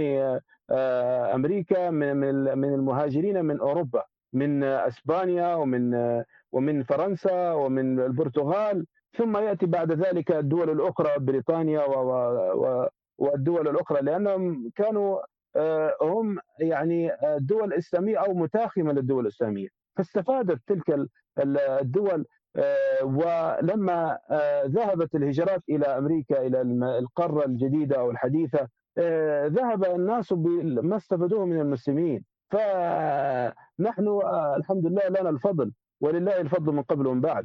لكن لا مجال لأن نغطي على هذه الحقائق أنهم الحقيقة استفادوا وقاموا وطوروا وانتفعوا ونفعوا. ونحن لا نشك بأن أي عمل ينفع الإنسان مهما كان في أي مكان آه، بهذه الطرق نحن نشجعه. لكن نريد أن ننظر إلى ما يقوى به آه، نظام بلاد الإسلام. فإذا كان آه، الشأن أن نظاما غربيا ما أخذ هذا النظام وعمل به فما المانع أن يطور في هذا النظام وهم لهم القدرة ولهم المرونة في آه، تطوير ما ينفع. فمعلش يعني آه، نحن الفضل لله ثم لمن آه، استفاد من الغرب من المسلمين آه، وثم لا بأس يأتي الإسلام عليه الإسلام آه، يأتي فت- ف- فكرات فترات يعني ضعف و- وخور في قلوب الناس ولكن الإسلام آه، شامخ آه، مرتفع قوي. آه، معلش على ال- اللغة واضحة ومفهومة ولا سامحني أنا نسيت لا أسألك من بداية الحلقة. لا لا لا, لا الحمد لله. بالنسبة لي واضحة مش عارف التانيين كيف. آه معلش سامحني أنا. والله كان المفروض لا إحنا عم- عملنا عملنا استفتاء يعني إيه، لا لا معلش لا بالعكس. أنا الكلام واضح هي ح- هو حوار فقط. أنا والله أحيانا أسترسل فقط في آه، سرد القضية لكن الحقيقة أحمل آه، يعني الكثير من الهموم على هذه القضية قضية تهمني جدا. يعني لو عرف الناس ما ما فيها من خير والله ما حادوا عنها قيد أمنا. والله لو لو عرف الناس ما فيها من خير ونهضة وعمار وتعمير لا انصرف الناس إلى إلى إليها صرفا. يعني كان الناس عليها كالفراش المبثوث كما قال الله في في, في القرآن. لكن أنا الشديد نحن لأن مرت بها فترة من النكبة فكانت إدارتها سيئة وهذه الإدارات آه، ليس لأحكام الوقف دخل بها وإنما لسوء إدارة الإنسان لها. فاستغلت بعض هذه الأوقاف لاستغلالات غير غير استغلالاتها الحقيقية وأصبحت نظارتها أنيتت نظارتها إلى إدارات غير مؤهلة وإلى أناس لا يعرفون قدرها ومقدارها فضاعت الأوقاف لأن آه، مثلا مثلا أنا آه، جد آه، جدي مثلا من عائلة معروفة فمثلا أو يعني يعني هو قريب لجدي يعني أخذ بنت جدي يعني هو من من, من انسابنا يعني. فهم أوقفوا أوقاف كبيرة 62 وقف في لو أقول لك أنا عقارات آه، شارع المقريف الذي هو يسمى الآن شارع مش عارف 23 آه، ديسمبر ولا مش عارف اسمه الآن. آه، يعني كثير من من من الشقق التي تراها الآن والعقارات وقف لله تعالى. يعني أنا أعرف هذا الوقف الواقف الذي هو الحاج أبو بكر إبراهيم الصغير الحاج الصغير إبراهيم البدري أوقف 61 عقار ولم يكن له ولا ولد ولا بنت ولم يكن له أولاد. العقارات التي أوقفها في المسجد البدري المعروف الآن في باب بن غشير أوقف عليه عقارات كثيرة جدا لصيانة هذا المسجد والقيام على أموره وطلبته ومش عارف من يحفظ فيه ومن يعلم وإلى آخره. المهم قصة طويلة عريضة لكن الشاهد أن ابن خالتي هو كان ناظر الوقف بعدما أخذه من الدولة عندما رجعت الأوقاف إلى صيغه الحقيقية ومعروف أن الفقهاء يقولون أن نص الواقف أن أن أن نص الواقف كتشريع الشارع أو بمعنى هذه العبارة. فرجعوا إلى نصوص الواقفين وجدوا أن النظارة في يد فلان ابن فلان. فرجعوا إلى يد فلان ابن فلان هو ابن خالتي. فقال لي في حديث ما معه رحمة الله عليه توفي قال كيف أفرط في وقف جدي؟ جدي يعني أبو أمي يعني هو جدي آه، آه، ما يمكن أن يفرط الناظر أو من يقول عن نظاره له خصوصا أن الناظر في غالب الأحيان يصرف له مبالغ من ريع الوقف حتى يقوم بخدمتها وحتى يقوم بالاهتمام بها. فتجعل له مثلا 15% مثلا من عوائد الوقف وهو يقوم بالإدارة ويتفرغ للإدارة ويقوم بخدمته. فيقول لي كيف أفرط بأموال جدي؟ لما رجعت إلي رجعت أحسن مما يكون. وأصبحت الأموال تذهب إلى مستحقيها والحمد لله رجعت الأمور إلى مجاريها. لكن آه، لو نجعل هذا النصاب الصحيح في نصابه الذي جعل له تجد أن الأوقاف تتحسن. لكن آه، إذا سحبت النظارة من الناظر وجعلت في مكان آخر يعني تجد الأمور تفسد يعني ما يمكن الإنسان يخرب بيته. ما يمكن الإنسان يخرب ماله ومال جده ومال يعني مورثه الذي ورثه هذا هذا المال ما يمكن ما يمكن يعبث فيه. فتجد أن الأمور تمشي في مساقها الصحيح. طيب أنا جدي أوقف مثلا يعني عقارا أو بيتا أو نخلة أو ثانية أو مزرعة. هذه العقارة أنا أستفيد منه لأن لأنه هو شرف للعائلة اولا ولابد أن ينتج لابد أن يخرج منه شيء حتى يكون لي عائد أنا. يعني ما, ما طيب استفدت إيش أنا إذا هو نايم ولا ولا راقد ولا ولا غير غير مثمر ما أستفيد لازم إنه هو يشتغل لازم إنه هو يستأجر ويبنى ويعاد بنايته وترميمه وت... وبالنظام الحديث الآن الموجود آه، طيب وهذا كله من إيش؟ من من تعمير البلد، يعني البلد الآن أصبحت معمرة والناس تستفيد والبلد جميلة و.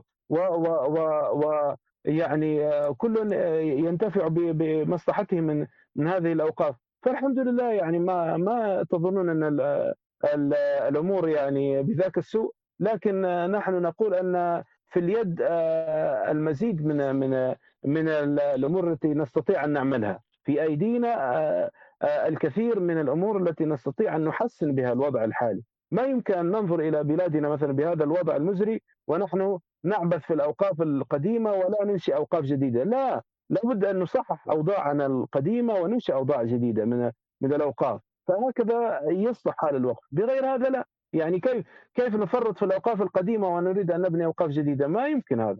لابد أن نحافظ على القديم ونبني الجديد. أو آه، نحافظ على القديم آه، أضعف الإيمان. آه، إذا فرطنا في القديم خسرنا الحديث والقديم. لكن إن شاء الله أنا متفائل يعني أن أن في الحقيقة نهضة وقفية في بلادنا وفي غير بلادنا من بلاد الإسلام. آه، وبلاد الإسلام كلها بلادنا إن شاء الله تعالى. ونحن نسعد أننا نطور أي جزء ونحن نفتح أبوابنا لأي شخص يريد أن يطور. وعرضت علينا مؤسسات وقفية. آه، فقلنا لهم أنتم توقفون الأموال ونحن نوقف العلم. فنشترط عليكم كما أنتم تشترطون على غيركم. فقالوا كيف هذا؟ قلت نعم هكذا. الوقف لا يكون إلا بالاشتراط وأنا أشترط حتى ينجح الوقف لابد أن نشترط. فهذا يوقف علمه وهذا يوقف وقته وهذا يوقف ماله وكل آه، يجعل شروطا لوقفه فهكذا تصلح أموال الأوقاف. لابد للاوقاف من شروط لابد كذا وكذا وكذا ولا بد للناظر أن يكون كذا وكذا فهكذا إن شاء الله تكون الأمور على نسق صحيح جزاك الله جزاك الله كل خير دكتور محمد. إحنا تو عندنا سؤال آه، لأنس يسأل قال آه، لو فرضا حد عنده قطعة أرض أو أصل باهي هل طيب. يقدر يديرها بشكل مستقل مستقل يعني بروحه ولا لازم يرجع للدولة ووزارة الأوقاف ولا هيئة الأوقاف باش آه اجراءات معينة؟ هو هو للأسف آه، وضع يده في مكان الجرح يعني آه آه، هذا الموضوع يرجع إلى أنا دائما حاولت أني ما أفتح هذا آه، ما انكث هذا الجرح لكن هو لابد أن نتطرق إلى هذا الموضوع. آه، التشريعات السائدة في الدول هي التي تنظم الحقيقة أكثر هذه الإجراءات المالية، فبعض الدول تمنع أن يكون الوقف إلا عن طريقها، فأنت تريد أن توقف وقفا اهليا يشترط عليك الدول مثلا يقول لك في وقت من الأوقات عندنا منعوا الوقف الأهلي أو الوقف الخاص نسميه الوقف الخاص أو الأهلي. آه مثلا أنا أريد وقفا اهليا ليس بمعنى أنه ذري بمعنى أنه موقوف على الأهل والذرية لا.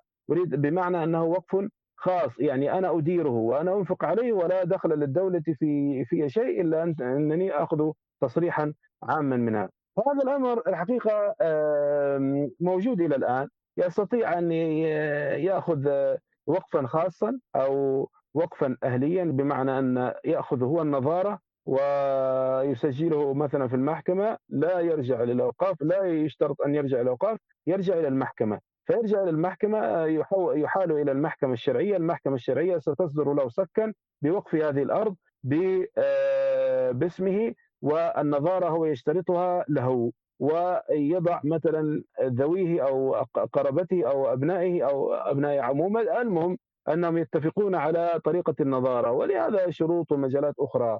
لعلنا نطرحها في مجال آخر إن شاء الله تعالى. فاطمن هذا الأخ إنه يستطيع جدا ما المانع. لكن يجب أن تفهم أن هذا الأمر يجب أن تستشير آه، تحال إلى مليء. يعني تستشير المتخصصين. فنحن عندنا أفراد تخصصوا في هذا الأمر والحمد لله ليسوا باقل كفاءة من من كبار علماء الإسلام. فهم معروفون بعنايتهم بأحكام الوقف ونظام الوقف قانونا وشرعا. والحمد لله يستطيع هذا الشخص أن يوقف أرضه آه، باشتراط النظارة له عن طريق آه، محكمة آه، الموضوع المختصة من المحاكم الشرعية عفوا التي يحال إليها الموضوع. ولا يطيلون عليه الحقيقة. المحكمة مشكورة في في هذا الباب أنا أثني على المحكمة كثيرا في بعض الأمور وأتوقف في بعض الأمور لأنهم أحيانا يعطلون النظر في قضايا الوقف لسنين حتى يتعطل مصلحة الوقف. لكن الحقيقة في هذه القضايا آه،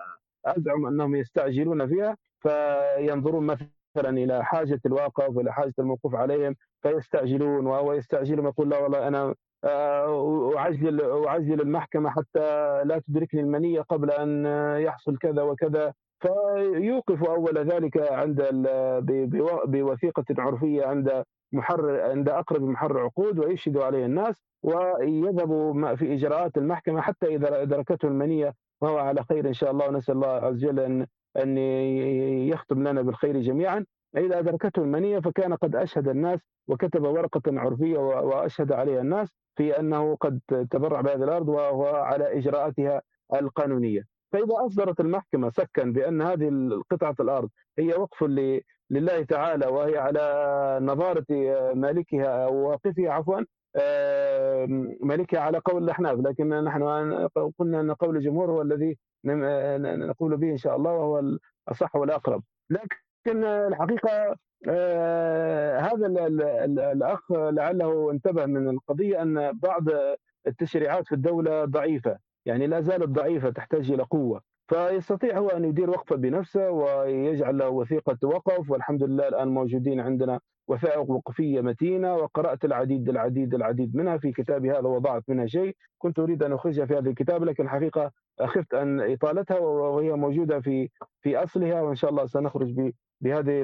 الحلة الجديدة في الطبعة الجديدة إن شاء الله. آه، الكثير من الأوقاف أنا اطلعت على وثيقة آه، وقف جامع البدري. آه، كان الذي صاغها الشيخ صبحي رحمة الله عليه وصيغت في محكمة طرابلس الجزئية أظنها أو الابتدائية ما أدري نسيت أنا بالضبط اسم المحكمة. وكانت وثيقة متينة قوية على الوثائق القديمة بأصولها المعروفة بتأصيلاتها وتفريعاتها لو مسكت وثيقة في دمشق في قبل 400 سنة وقارنت بهذه الوثيقة لن تجد فيها فارق أبدا. ولهذا أنا أطمن هذا الأخ الكريم أنه يستطيع إن شاء الله أن يوقف المال وأنا ونحن نسهل دائما على الواقفين ولا نعسر عليهم وهم المتفضلون والله عز وجل هو صاحب الفضل والمن. بارك الله فيك دكتور محمد. آه، في سؤال ثاني تو انطرح في التعليقات. قال لك السلام عليكم أتمنى أن تطرحوا كيف آه، يكون الوقف بالنسبة للفرد في حياتنا اليومية. هذه تعليق من الأخت فاطمة. آه، هذه هذه من أيسر الصور وأبسطها وأقلها تعقيدا في نظام الوقف الإسلامي. أنا أريد مثلا لا أستطيع أن أوقف مالا لأني موظف مثلا أو محدود الدخل أو أي شيء من هذه الأمور. فأنا أقول والله يا أخي أنا أوقف جزء من علمي أو لا أرد احدا أو أوقف شيء من مالي أو من جهدي أو من سيارتي أو من وسيلة النقل عندي. وجدت أحد منقطع في الطريق فأحمله. أه وجدت أحد مثلا يحتاج إلى نصيحة أو إلى توجيه أو إلى إرشاد طريق أو وجدت حفرة تحتاج إلى صيانة أو وجدت أوقف ما أستطيع أن أوقفه. يعني لو أوقفت أو أه شيئا من جهدك ومن علمك وادخرته عند الله عز وجل فلن يضيع الله عز وجل لك وسينميه لك إلى أضعاف عديدة. فهي من الصدقات الجارية. يعني مثلا لو أنت عالم في الكيمياء أو أنت رجل متخصص في الهندسة أو أنت طبيب أو أنت آه، فقيه أو أنت مثلا آه، أستاذ في مثلا مادة آه، تقنية المعلومات تستطيع أن تعمل شيء لله عز وجل وتجاهد فيه وتسخره لنفع الناس من حيث أن أنك تدخره من جهدك ومن وقتك ومن علمك. فتضعه لا تريد منه مقابل ولا نفقة ولا أجر ولا أي حاجة. تضعه بينك وبين الله. فتدخره عند عند الله. يعني ما المانع أنك تدخل في تجارة مع الله مع الله عز وجل؟ في استثمار جزء من وقتك وجزء من جهدك وجزء من علمك وجزء من وقتك. وجزء من جهدك وصحتك التي أمن الله عز وجل عليك به. أنت صحيح البدن وقوي وعندك مال وغني ولك سيارة ولك زوجة ولك أبناء ولا تريد أن آه، تتصدق لله عز وجل من بشيء. لما؟ آه، هذا إنسان آه، شديد الشح يعني شحيح للغاية. يعني ما ما يريد أن يتبرع لله عز وجل بشيء أبدا؟ لا ما يكون المسلم هكذا الحقيقة. وعندما ضعف هذه المعاني عند الناس وجدنا هذا هذه النفرة وهذا الكدر وهذا البعد وهذا وهذا التباغض بين الأخوة والأقارب وبين المسلمين عموما وبين وبين الجيران وبين لأن لأن الناس أصبحوا آه، ينظرون إلى المادة أكثر من من قيمة القيم والأخلاق. أنا أتصدق أحيانا بالكلمة بالابتسامة. قال النبي صلى الله عليه وسلم ابتسامك في وجه تبسمك في وجه اخيك صدقة. يعني آه، يعني لو كنت رجلا بساما في وجوه الناس يا أخي واحد تلقى كظمه هيك تخش لأحد الدوائر العامة من, من شنو فيك على الصبح؟ خيرك على الصبح انتباه يا أخي سبحان الله العظيم. أنت شخص مستأجر لعمل مصلحة للناس. وانت انت يعني توزع الإهانات من الصبح. وعلاش ما نقول ليش؟ يعني وخيرك انت صلتك ربي علي توزع في الشتايم والإهانات من الصبح. انت لا باس يا أخي. مالك ومالي؟ سألتك سؤال عادي. فعلا, فعلا دكتور محمد آه. المجال واسع. فعلا المجال واسع ويعني آه مجال واسع وضخم. آه لكن بنحاول نعلق على الموضوع. باهي يا ريت في في في بالي مجموعة حاجات نبي نحاول نطرحها ويا ريت تعلق لي عليها بعدين. يعني يع- يعني مفهوم الصدقة يعني الناس تتصدق وتعطي الحمد لله موجود في بلادنا آه، فاعلي الخير موجودين. يعني تلقى يعني كم من مبادرة شبابية وخاصة مرات تكون تو إحنا في شهر تسعة تم هو. لكن دي عادة الشهر اللي قبله تلقى فيه شباب وبنات يديروا مثلا في موضوع الحقيبة المدرسية. فهم تلقاهم يجمعوا في فلوس من الناس باش يشروا حقائب ويديروا فيها قلمات وكل شيء يعطوها للناس. أنا هنا عندي تعليق على الموضوع هذا كمثال هو طبعا بس هو جهد ما شاء الله. لكن الفكرة اللي بنطرحها شنو؟ إن كمثال زي هذا إنه عبارة عن خذوا فلوس من الناس جمعوها شروا بها يعني شيء بيستهلك واعطوه للطلبة وتم استهلاك هنا إيه، ديما السؤال يقول علاش ما داروش وقف؟ هنا يبين إن الفلوس هذه اللي تجمعت وكانت على عدد أكبر وداروا بها مشروع استثماري والعائد الف- العائد الاستثماري هو يبدأ يمول في العملية هذه لأن الله، يصير؟ الله، إنه يديروا مرة واحدة يجمعوا فلوس ينفقوها على الموضوع الثاني يعني إيه، يجمعوا فلوس يديروا بها حقائب هذا العام العام الثاني مرات ما عادش يقدروا يديروا. ليش؟ هنا ما تمش عملية تحويس للمال واستثماره. فهنا اللي بنطرحه اللي بنقوله إن الناس فعلا عندنا ناس تبي عندها نية تفعل الخير تتبرع وتدير لكن مفهوم الوقف مش في بالهم. يعني أنا ما يفكروش بطريقة إنك أنت تزرع. يعني خليني اعطي مثال ثاني للتبسيط. لو فرضا جاء حد جيعان قال لك أنا جيعان فأنت عندك حبوب يعني أنت في الحصالة بتاعك عندك مثلا نقولوا 10 بذور آه، ذرة نط أعطيتهم له. البذور هذه. فأنت ما عادش قاعد لك شيء. والبذور هذيك راح بياكلها وتمت. فهنا ما عادش في أمل إنك أنت العام الجاي لو جاي قال لك أنا ما عادش عندك ما تعطي. يعني البذور كميتها محدودة. لكن لو أنت خذيت البذور هذه وزرعتها في الأرض وسقيتها وصبرت عليها حتطلع لك السنابل والسنابل فيها هلبة يعني بذور فتقعد العملية مستمرة. فأنا هيك فهم فهم الشخصي للوقف هو كأنه عملية زراعة للمال. البذور المال اللي عندك أنت الآن تقدر تزرع البذور هذه مع الوقت تتنبت فهو وأنت إيه، حكيت عن موضوع ان المال يولد مال اللي هي العملية الاستثمارية هذه. فالناس لو تفكر فعلا يعني أنا بنتبرع بيتبرع لكن نفكر بموضوع وقف مستمر. يعني ما تتبرعش إيه، توا وفلوسك يتموا يضيعوا يعني اعطيتها الفقير ومحتاج كلاهم بعدين غدوة بيجيك تاني هو فقير ومحتاج. فالعمليه الاستمرارية نقول إحنا إمم، الاستدامة أو بالإنجليزي يقولها السستينابيلتي عمليه أنت كيف تخلي شيء مستدام فيقول لك التنمية المستدامة. فالوقف يعتبر إنه شو فيه ركيزة أساسية في التنمية المستدامة. الله، الله، الناس تفكر بالمنطق هذا. إيه، الله، الله. فحاجه آآ ش شوف يا أخي عبد الرحمن آه، تفضل آه، تفضل. نبي اتفضل. نسمع تعليقك آآ هو هو هو الحقيقة آآ آآ الاستدامة هو الجانب الأقوى الأقوى في آآ وجود الوقف، يعني كلما كان ال ال الأصل آآ مستمرًا نافعًا مُعطيًا آآ مُذرًا للثمرة كلما كان أقوى في الأجر، لأنه يجري أجره ما دام مستمرًا ومستقرًا ويجري نفعًا. حصل معي الحقيقة هذا الأمر في جمعية خيرية ل كفالة مثلًا حاجات الناس وت توزيع الفقراء وتوزيع الزكوات وغير ذلك. هذه الجمعية عجز الإخوة على توظيف بعض الناس فيها، لأن الأموال كلها التي تأتي على سبيل الزكاة. يقول له واحد عندنا يخدم في في في الجمعية يقول له مالي ومالك، أنا أنا نبي فلوس هاي توصل للفقراء. طيب كيف نصرفوا عليه هذا؟ آآ الحقيقة وجدوا إشكالية، المكان الإيجار، آآ واحد أعطاهم مكان، طيب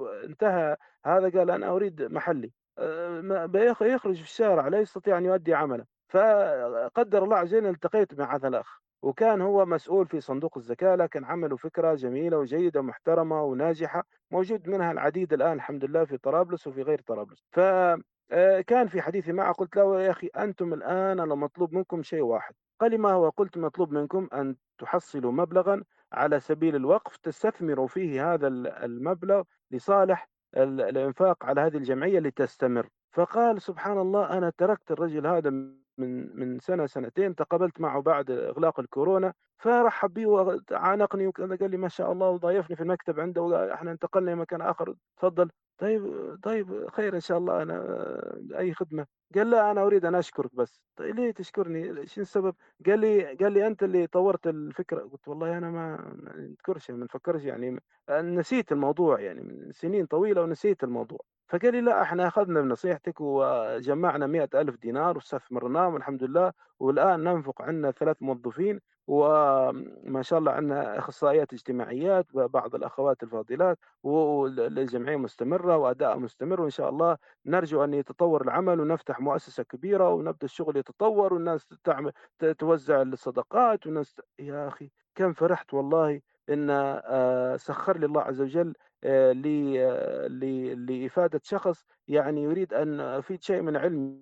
أنا أنا أبحث عن كيف أقف يعني شيء من علمي و و و وسخر الله عز وجل الطريق فلا فلا تبخل على نفسك الفرص أحيانا لا تتكرر يعني. فأنت أنت إذا أضعت الفرصة منك يعني الله لعل الله عز وجل يمتحنك في تلك الف في تلك ال- الفترة يريد أن يرى مقدرة يعني صبرك في في يعني آه، القيام بواجبك نحو نحو نحو الله عز وجل ودينه ودنيا البشر فسبحان الله تجد أن ال- ال- الأمور تحسنت في تلك ال- الجمعية وأصبح الناس يعني ينتفعون منها بخير وببركة وانتشر من الفضل وأصبح الناس يسمعون بها.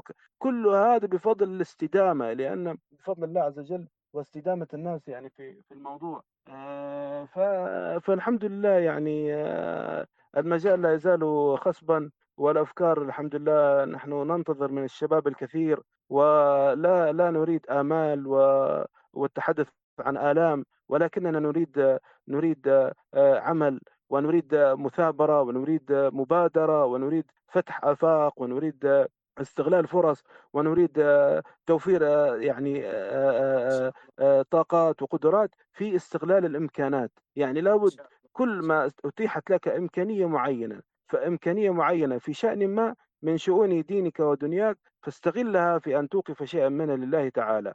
فلا بد أن تجعل لنفسك شيئا مع الله عز وجل بينك وبينه ينجح هذا العمل. وإلا فعملك فعملك يكاد أن يكون ممحوق البركة. حتى لو كان كثير المال فهو قليل البركة. فأنت تبحث عن ما يبارك لك الله عز وجل في علمك ووقتك ومالك وأهلك وولدك وتحاول أن تجعل لنفسك آه، نصيبا مع آه، آه، هذه الحسنات الكثيرة التي تنشر وتوزع بين الناس كل يوم ولا يطال لنا منها شيء. طيب نحن أولى بها من غيرنا يا أخي. نحن بارك الله فيك بارك الله أبخل الناس بالحسنات من من من الأغنياء بأموالهم. جزاك الله كل خير. إحنا تو على سيرة الشباب والكلام اللي قلتها في سؤال وصلني من أنس النعاس أيضا يسأل قال لك هل يعتبر يعتبر الشخص اللي فاتح مثلا صفحة على موقع التواصل ينشر فيها الفائدة وقف؟ ها قال لك لو أسمع شخص داير صفحة على ال... على الإنترنت مثلا ينشر فيها نعم. الفائدة الصفحة هذه هل تعتبر وقف يعني؟ آه، طبعا ممكن نعتبرها وقف إذا إذا اعتبرنا أن ال- هذه الصفحة آه، يعني آه، فيها معنى الوقف يعني ال- الوقف ليس هو مجردا من معناه بل هو له معاني. هذه المعاني مثلا منها آه، تثبيت الأصل وتحبيس الثمرة. منها مثلا أن نقول له مثلا لابد أن تجعل آه، لله عز وجل أن تجعل منها شيئا طيب. آه، أنا يعني هذا دكتور محمد بكش عطلنا عليك ولا حاجة؟ آه، تقريبا أنا في ظرف عائلي الآن وغدا على سفر والظروف لا شوية لا هكذا نوعا ما. آه، إن شاء الله يعني أنا حاولت أن أوصل آه، يعني فكرة والحقيقة الأفكار كثيرة لكن العمل بها الله شاء الله لا لا دكتور ي- محمد بارك الله يكون فيك مش حنعطل عليك. آه، بارك الله فيك جزاك الله كل خير. إحنا سعداء جدا بال- باستضافتك اليوم. أي حد عنده تعليق أو حاجة يقدر يضيفها في التعليقات وإن شاء الله ممكن دكتور محمد أو أي حد ممكن يقدر يجاوبه يجاوب عليه. آه، إحنا وصلنا لنهاية حلقتنا اليوم وحواريتنا اليوم. جزاكم الله خير جميعا. آه، في الختام ننصحنا في سلسلة آه، نشرناها في التعليقات حنشرها تاني اللي هي سلسلة فقه الوقف فقه الأوقاف. عبارة عن مقاطع صغيرة انفوجرافيك من موقع زاد على اليوتيوب مفيدة جدا آه، لحد يفهم موضوع الأوقاف وتطبيقاتها العملية. في الختام نختم بكفارة المجلس. سبحانك اللهم ربنا وبحمدك. نشهد أن لا إله إلا أنت نستغفرك ونتوب إليك. والعصر إن الإنسان لفي خسر إلا الذين آمنوا وعملوا الصالحات وتواصوا بالحق وتواصوا بالصبر. والسلام عليكم ورحمة الله. وعليكم السلام ورحمة الله.